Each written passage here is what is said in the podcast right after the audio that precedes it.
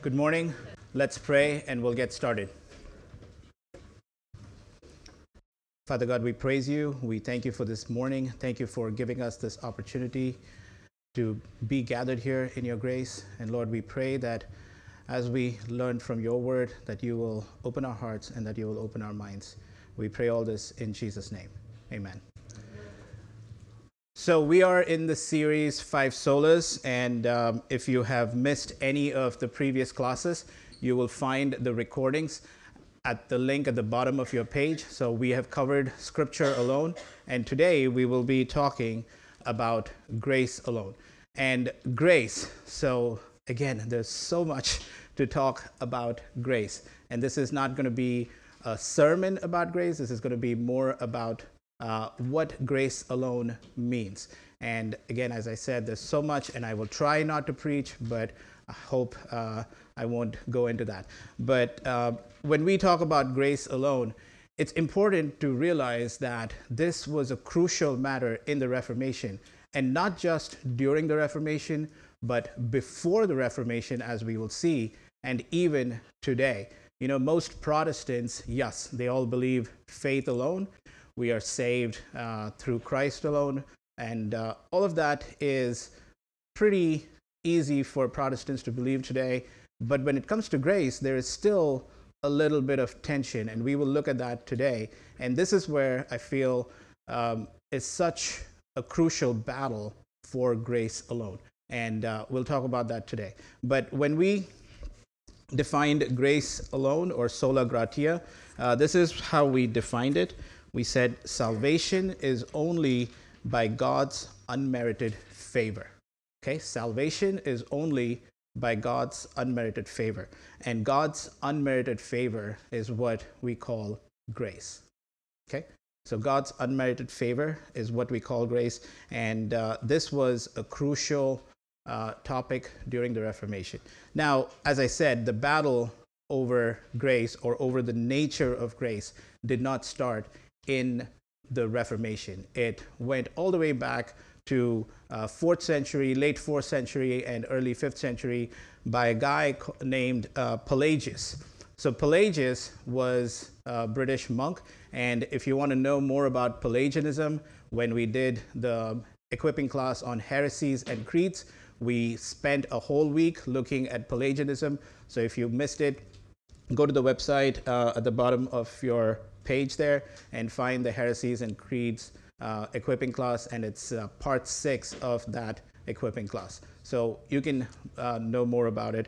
And uh, what Pelagius said, again, he said, we don't need grace. He said, we have everything that we need. We don't need grace. We have the ability to do what is required by God and to gain our salvation. So we don't need grace. That is what Pelagius said. And obviously, that was uh, declared as a heresy in the Council of Carthage in 418 AD. So that was a controversy, and uh, please look at the equipping class that we did. Uh, after that, there was another guy by name of John Cassian who said, you know, um, Pelagius, yes, I agree that um, he was wrong. The guy who refuted Pelagius was Augustine, and Augustine said, no, we need grace through and through. Okay, and John Cassian comes along and he said, you know, obviously Pelagius went too far to say we don't need grace. And on the other hand, Augustine went too far to say all we need is grace. So there is a middle ground. And he said, yes, we need grace, but we don't need grace to initiate our work of salvation. We reach out to God, and based on whoever reaches out, God helps those. Okay? So God will help and provide all the grace that is necessary for salvation to those who reach out to him. Okay, so that was again declared as a heresy uh, in the Council of Orange in uh, 529 AD. So back in the early church, the battle for grace was very, very present. And people were talking about um, how are we saved? And this all goes back to what is the nature of man. And we will look at that today also. Um, but when it comes to the Reformation, you have to understand that this is in the history of the church, right? Reformation was in the 16th century, and as we said, all the activities are happening in the 14th, 15th, and 16th century. So people who were part of the church at that time, they knew about these councils. They knew about Pelagius, they knew about semi Pelagian. So they are not going to fall into that category to say, we don't need grace, or that we have to start first and then God helps us. So when it came to the Reformation, the issue was not the necessity of grace. Okay, the issue was not the necessity of grace. If you look at the uh, canon from the Council of Trent, which was the council that the Catholic Church uh, came together for after the Reformation, it's also called the Counter Reformation. The very first article or the very first canon on justification, this is what the Catholic Church says. If anyone says that man may be justified before God by his own works, whether done through the teaching of human nature or that of the law, without the grace of God through Jesus Christ, let him be anathema. Okay, so that is what the Catholic Church said. They uh, said if you think that you can achieve salvation, if you can be justified without God by your own works, without grace, let that person be anathema. So even the Catholic Church at that point, they um, saw that you need grace. Okay, so the battle was not about the necessity of grace. Anybody, what was the battle for then? If it was not about the necessity of grace, so what was the point of contention? Anybody? Sorry? The role of works. We will see that when it comes to faith next week, but that's a good one. Uh, the role of works, we will see that when we come to faith. Yes, Luis? Sorry? Sufficiency. Ryan, were you going to say something else? Sufficiency. Will, were you going to say something else? Yeah, whether grace is enough. Whether grace is enough. Yes, that was the point of the Reformation. Is grace sufficient? And what do we mean by sufficient? Last week we looked at the sufficiency of Scripture. Basically, is grace adequate? Or is or does something need to be added to grace? Right? So that is what the point of contention was. And this is where the Catholic Church also they spoke about merit, and we will look at that very briefly. But they said, no, we need merit. Uh, grace is not all sufficient. Yes, God's, God gives grace, but there needs to be merit. So the point of the Reformation, or the major um, point of contention when it came to grace was is grace sufficient? And you will see that even today, right? A lot of people will say, yes, we need grace. We need grace. Without grace, we can do nothing, right? But how much grace is needed? Is it all the way, or is it a little bit and then we do something, or is it 99% and we do 1%? How much grace is required? And so if you look at a scale of zero to 100%, um, this is where the battle is. And uh, we'll look at this in the next slide. Um, how much grace is sufficient from on a scale of zero to 100%. So if we look at um, the Pelagianism, uh, which Pelagius taught, and he says, no, you don't need any grace. Okay, so yellow will be man's effort, and you will see orange, which is God's effort. So yellow here is no, you don't need any grace. Man has the ability, and man can do what is needed to uh, be justified before God. And obviously, the Catholic Church condemned this as a heresy. So there are Pelagius, uh, Pelagians even today. If you look at the religion of Islam, it's through and through Pelagius. Okay, all you all you do is works. And uh, there are other uh, people who talk about Pelagius. Uh, anybody who's not a Christian, when you talk to them, how do you think you're going to be saved? It's like, I'm a good person. God will help me because um, I'm a good person. I try to be good and I try to do good, so I'm a good person. So there you go. That's that's Pelagianism. Okay. Um, the second thing is semi-Pelagianism how much grace is needed for semi-Pelagianism. And Pelagius taught, sorry, John Cassian taught that we have the ability to reach out to God. And those who reach out to God, God will give the grace that is helpful, that is needed. Okay, so this is where you will find even today uh, phrases like God helps those who help themselves. Okay, so first you have to take the step.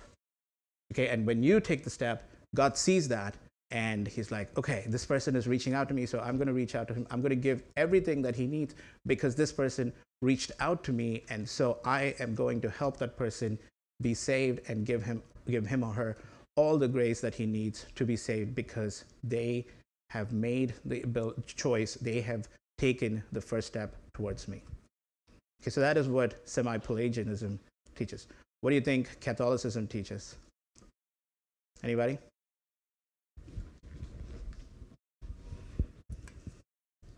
Chris? Semi Pelagianism, so same thing as what you see here. Okay, anybody else? Working with God at the same time, so yellow and orange going hand in hand. Okay, that's a good guess. Yes, Matt? Dependent Pelagianism going through the same. Uh, I haven't heard about dependent Pelagianism, but that's a good idea. Maybe I should look that up, but I don't know about dependent Pelagianism. Uh, but when it comes to Catholicism, they flip semi Pelagianism. They say God gives grace to everyone, but at the end, you need human effort. Okay? So, this is where you get the idea of grace plus merit. Okay? So, God gives grace. God is the first one to act because they will not, they will not say that humans are the first one to act because that is semi-Pelagianism and that was condemned as a heresy. Uh, talking about semi-Pelagianism, I wrote an article on my website. Uh, it's called Salvation, Predestined or Self-Determined, and that's where I address the topic of semi-Pelagianism. Um, so go to my website and read that article. But that's where they Catholics will not say that man will reaches out first, okay, because they know that errs into semi-Pelagian. But they will say God is the one who initiates salvation. God is the one who starts the work. Okay, and he gives grace.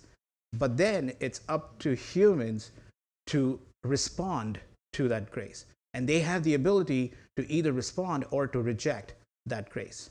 Okay, so um, in the same uh, Council of Trent canons on justification, canon number four, this is what canon number four says. If anyone says that man's free will, moved and excited by God, by assenting to God and sorry. Okay, let me read this again. If anyone says that man's free will, moved and excited by God, by assenting to God exciting and calling, in no way cooperates towards disposing and preparing itself for obtaining the grace of justification, let him be anathema. So what is what this canon is saying is if anyone de- denies the role of free will, the role of humans cooperating and assenting to the grace of God, let that person be anathema or be accursed, be cut off.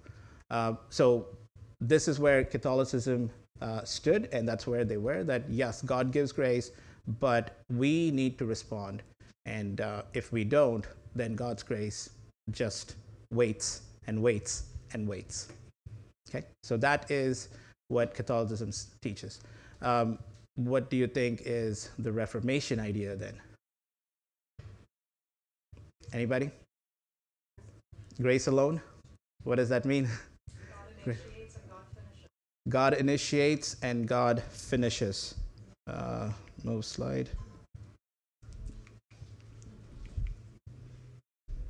Okay. Reformation, it's 100% grace. Okay? This is uh, what the reformers fought for. This is what Augustine fought for. And if you look through the pages of Scripture, this is what Jesus and Paul and all the other apostles also taught. And we will look at some scripture as we uh, look at in a, in a couple of slides. But this is what um, Reformation fought for to say no.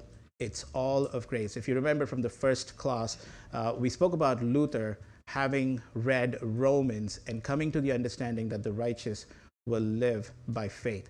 And he realized that the righteousness that he had is not his own righteousness, but it's a righteousness that comes from God. It's an alien righteousness where God gives righteousness to humans. So, in that sense, it's like, I have nothing. All I have is what God has given me. And you will see even in John, where um, uh, um, the Gospel of John, where John the Baptist says that man has nothing unless what has been given to him. Right? So, this was the point of contention when it came to the Reformation. It's not the necessity of grace, but it's the sufficiency of grace and how much grace is needed. And this is where the reformer said, grace alone. No human work, no human merit, nothing but grace alone. And the question is, why do you think um, people, or say Pelagius or semi Pelagian or Catholicism, why would they add human uh, work or merit to grace? What do you think was the understanding of human nature or humanity that they were able to add that to God's work? Anybody?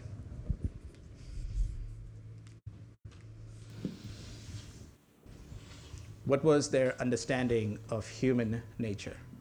Free will. Free will, yes, free will. Anybody else? Chris? That man has a shred of good, or is basically good. That man has a shred of good or is basically good? Yes. So again, it comes down to the nature of man. So, um, so it comes comes down to the nature of humans. So Pelagius he ta- he taught that humans are created in the same state as Adam was, right? So, how was Adam created? Adam was created neutral. He could sin, he could not sin. And for how much ever time that he spent in the garden, he did not sin till he ate the fruit of the tree that, uh, or ate of the tree that God prohibited him to eat from. Okay, so for that long, he was doing what God had told him to do. He was naming the animals and he was doing all that. So he had the ability to sin, which is how he ended up sinning, or the, he had the ability of not sinning. And that is what Pelagius taught that every human being is, that's the nature that every human being is created in. What Adam did was up to Adam. It ended in Adam. Adam did not pass it along to anybody. Adam's sin was Adam's own. Everybody born after Adam are born in the same state and they're born with a clean slate and they either do good or they do bad. And again, go back and listen to Heresies and Creeds Part 6, and we go deeper into Pelagianism. Um, what about semi Pelagianism? What is their idea of nature of man? So, semi Pelagians, they did not deny that Adam's sin was passed on. Okay, so they said, yes, because of the fall, because of Adam's sin, humans are now damaged, right? They are severely wounded, they're corrupted. They did not have a sin nature before, but now they have a sin nature because of the fall.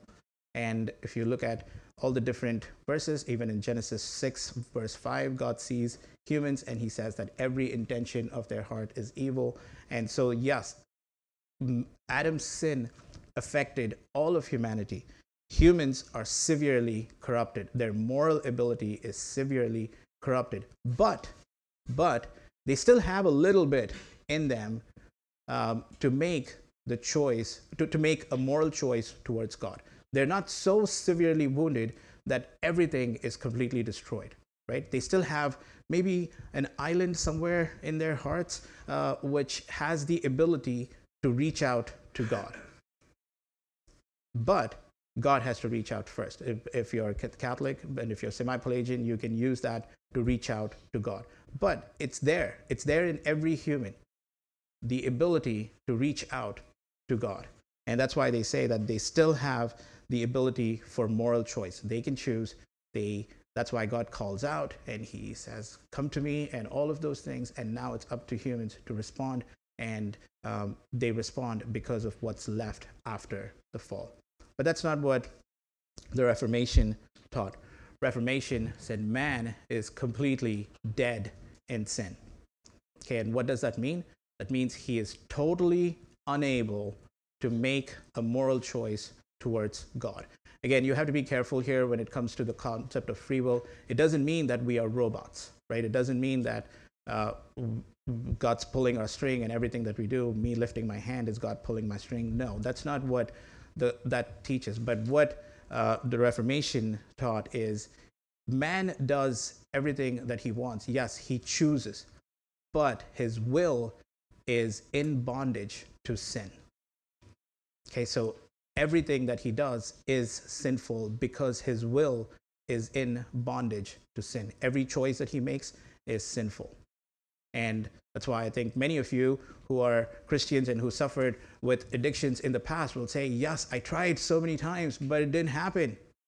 Right? I tried to quit. I tried to quit, but no, it didn't happen. I wanted to, but I didn't because your nature, your will was bound to sin. And at that moment, you chose based on your nature. And out of your desire, which was bound to sin, you chose sinful acts. But then when we are born again, our nature is changed and we are no more bound to our sinful nature. And we are able now to choose for God because of the Holy Spirit living in us. Okay? So this is what the uh, reformers taught that no man is completely dead in sin and uh, they don't have any ability to choose or to even make the first step or even to respond to god's grace. And the kevin did you have something to say? Well, maybe you can comment on this too because um, I, the language of total depravity i think is a misnomer. Um, and so I don't think you're saying that non Christians can't do good things or live moral lives to some degree. Um, so do you want to clarify yeah. what you mean?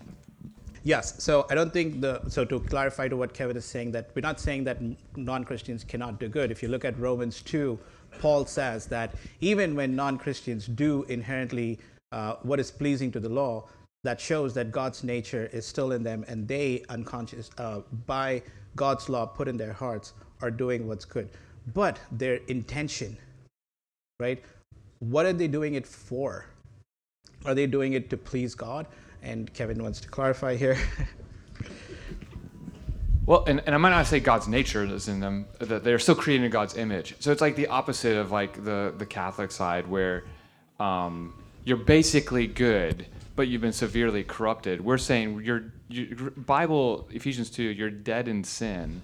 So sin touches everything we do, but we still have the image of God. So it's it's the other side of that that's more biblical. So born in sin, it touches every desire we have. So even when we do good, evil is right there with us.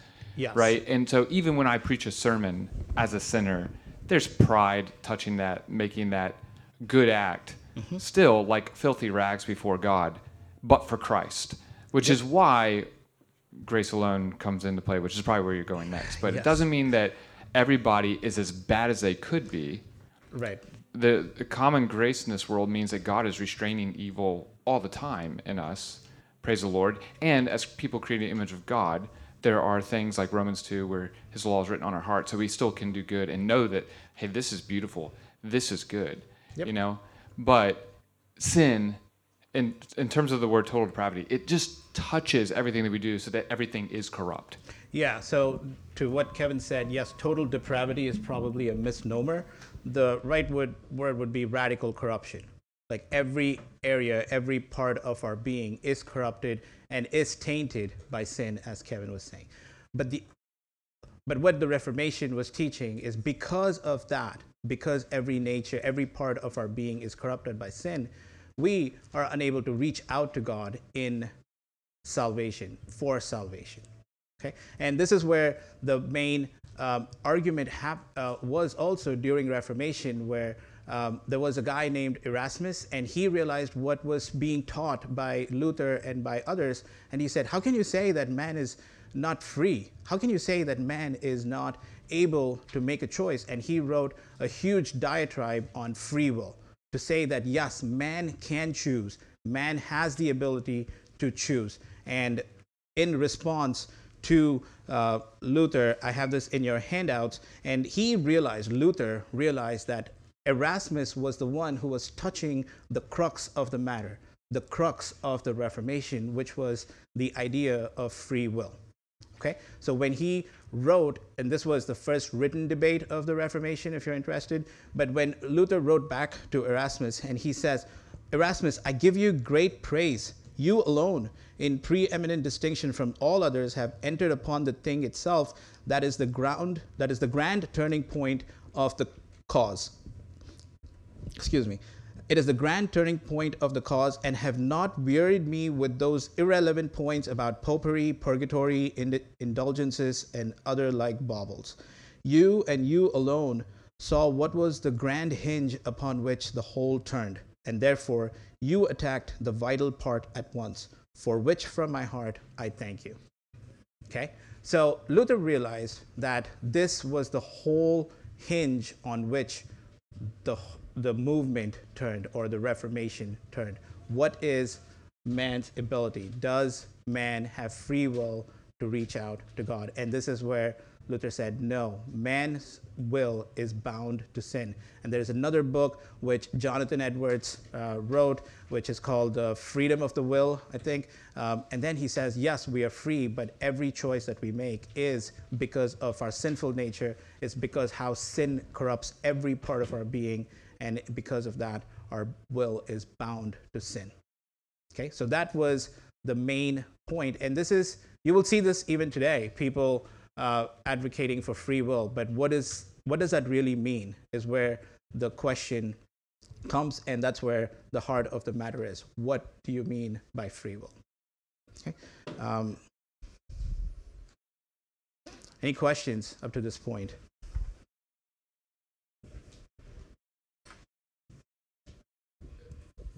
Just for people's sake. Again, point of clarification. Just for people's sake, one, I think a lot of times when you hear Christians talk about free will, I mean, it it really helpful to. It's very helpful to see how this all affects the gospel and how we understand grace. But what they what they might mean is free agency, which again, just a different term, but is helpful for getting at sort of biblical truth. So by free agency, we mean yes, we're free to make choices. We're not robots. We're we're doing things as we wish on our own. Um, but it's it's not as if we're doing that totally untouched by any influence within or without. Mm-hmm. In that sense, it's not it's not completely free because my heart is messing with my choices I'm freely making. So just having that distinction of free agency is what a lot of people mean by free will. But free agency is more biblical, biblically accurate. Yep. Would you agree? Yeah, I think it's the are we as agents? How free are we? Yeah. Um, any other questions or comments? Yes, Dan.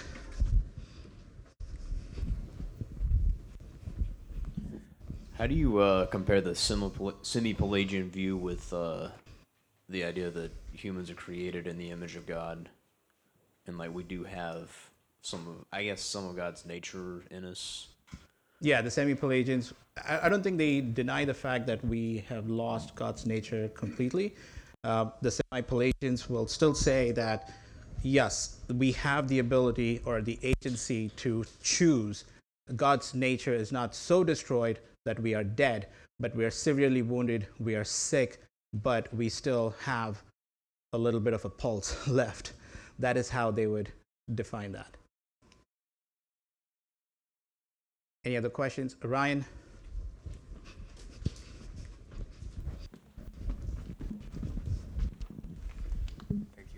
Um, I'm just thinking about how Jesus is similar slash different for in terms of the nature of man. If he was truly human, but he was born in the likeness of sinful flesh, where does what is is he just a different kind? Like what makes him fully human versus like what's the difference between Yeah. Adam and him, and what's what's same about Adam and him, and what's I, I don't know. I guess. Yeah, no, that's a great question. What's different about Jesus when it comes to sinful nature?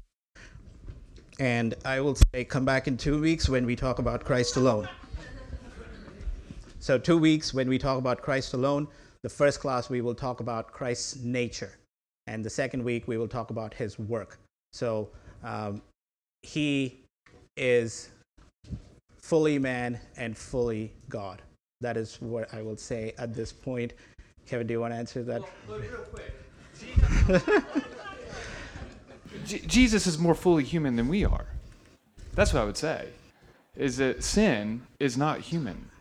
We are fallen because of that. So we are less human in terms of what God created us to be in Genesis 1 than Jesus is. So taking on human likeness, it's just he didn't he wasn't fallen. So the, the hope is that we become more that we were created to be as Jesus is, human, truly. Okay. I'm running out of time, so I'm going to move on. Thanks, Kevin. Have seven minutes here.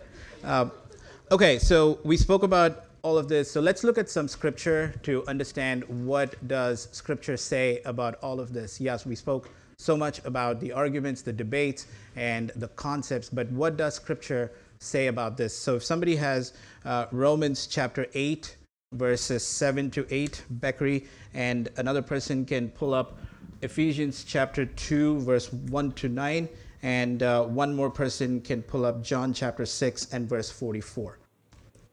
So Beckery, go with Romans 8, 7 to 8. Got it. The mindset of flesh is hostile to God because it does not submit to God's law. Indeed, it is unable to do so. Those who are in the flesh cannot please God. The mind set on the flesh cannot please God. And that's a statement about ability. It cannot please God. Who's got John 6, 44?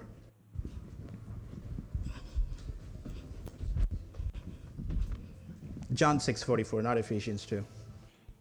Oh, John? John. Does anybody have John 6, 44? Okay.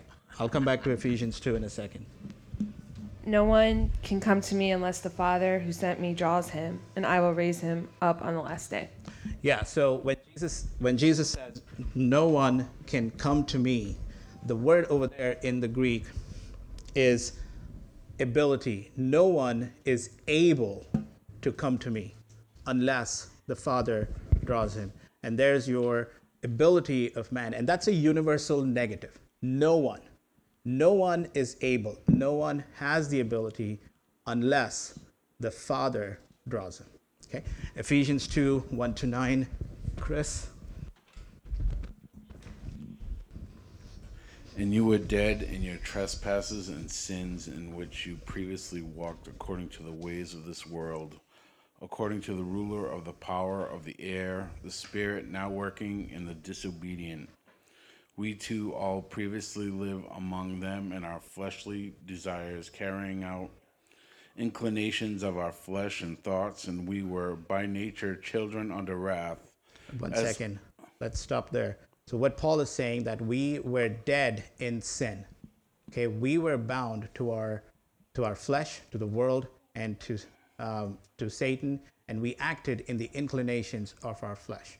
We are dead in sin, completely dead. And what do dead people do?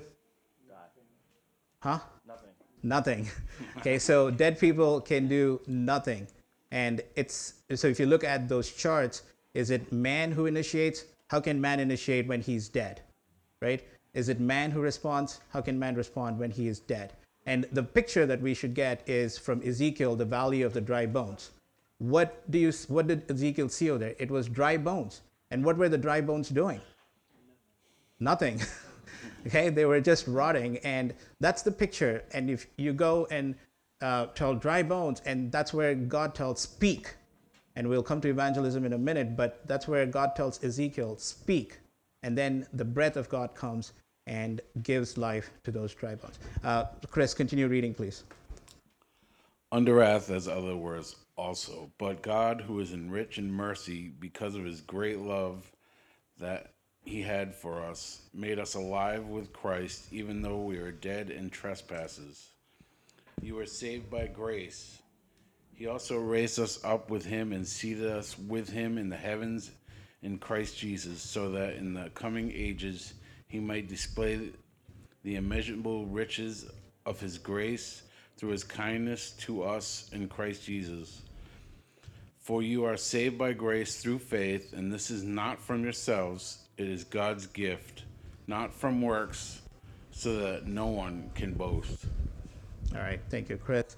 So, after Paul says that we are dead in sin, verse 4, verse 4 is so pivotal, and he says, But God.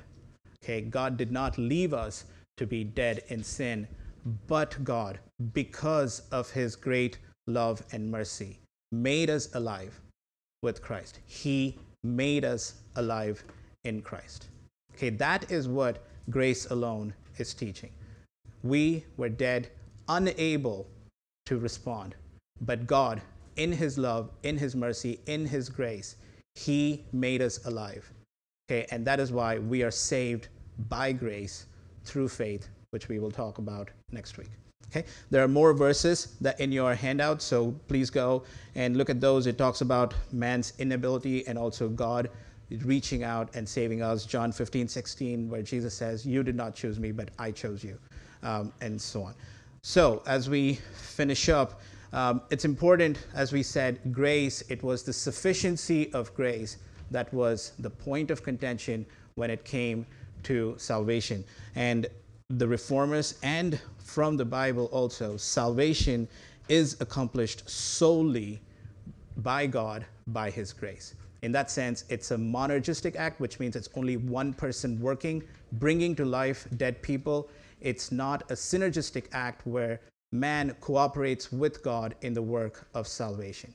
So it's a monergistic act, and all glory goes to God, and which is what we will see in our last class, uh, which is to the glory of God alone. There is no credit for humans in salvation. And I think all of us will say that. How are you saved? If you ask anybody who's a Christian, how are you saved? The answer will be God saved me. God saved me. Uh, I was I was on my path. I was on the way to destruction, but thank God he saved me. Even people who will advocate for free will, they will say the same thing God saved me. Okay? Uh, so, in that sense, it is a true statement God saves sinners. Okay? And that is what grace alone was contending that it's a monergistic act, it's not synergistic. Uh, we do not cooperate with God, but God saves us completely in through and through. So again, God has mercy on whom he has mercy. Romans 9 15 to 18.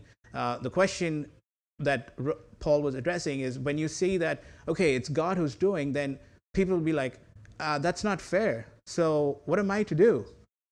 I am, so what can I do then? Nothing. That's not fair, which is what Paul was arguing in Romans 9. And you can go back and read this verse, and he says, God has mercy on whom he has mercy. It's his prerogative and it's his choice and it's his grace. Grace is unmerited. We cannot merit, we cannot claim, and we cannot say, God, you have to give me grace. No. Uh, so grace is unmerited, and God has mercy on whom he has mercy. And obviously, the cry would be, that's not fair.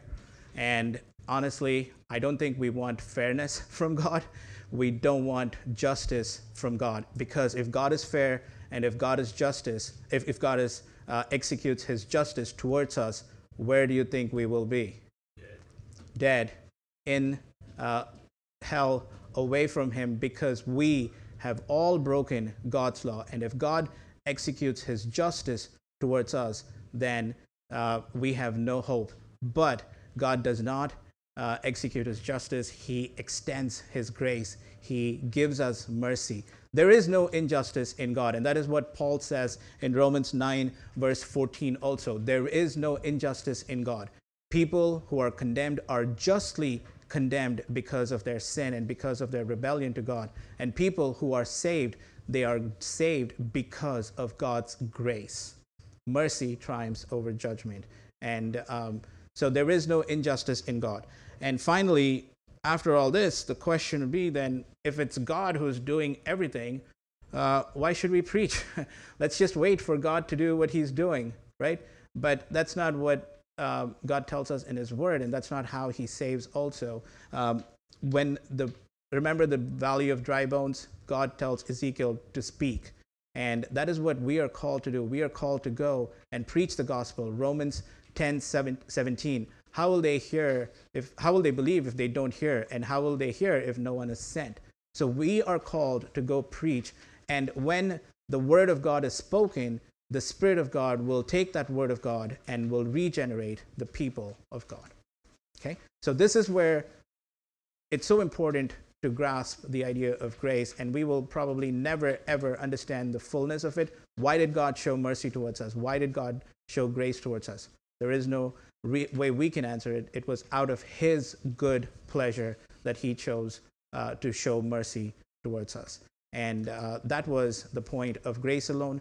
We are saved by grace alone and not of any human merit and nothing else. Let's pray and close. If you have any questions, please come talk to me. Um, but let's close. Father, we thank you for your grace. We thank you, Lord, for looking at us and extending your mercy and your love towards us, Lord. Lord, we did not deserve it. We were guilty before you. But Lord, you, because of your great love and mercy, made us alive in Christ. And Lord, we thank you for that. Help us, Lord, to understand this and help us, Lord, to grasp the truths. And even as we go uh, preaching your gospel, help us, Lord, to know that it is you who is acting and it's not our efforts, but it's you who is causing all things for your glory. Father, we pray all this in Jesus' name. Amen.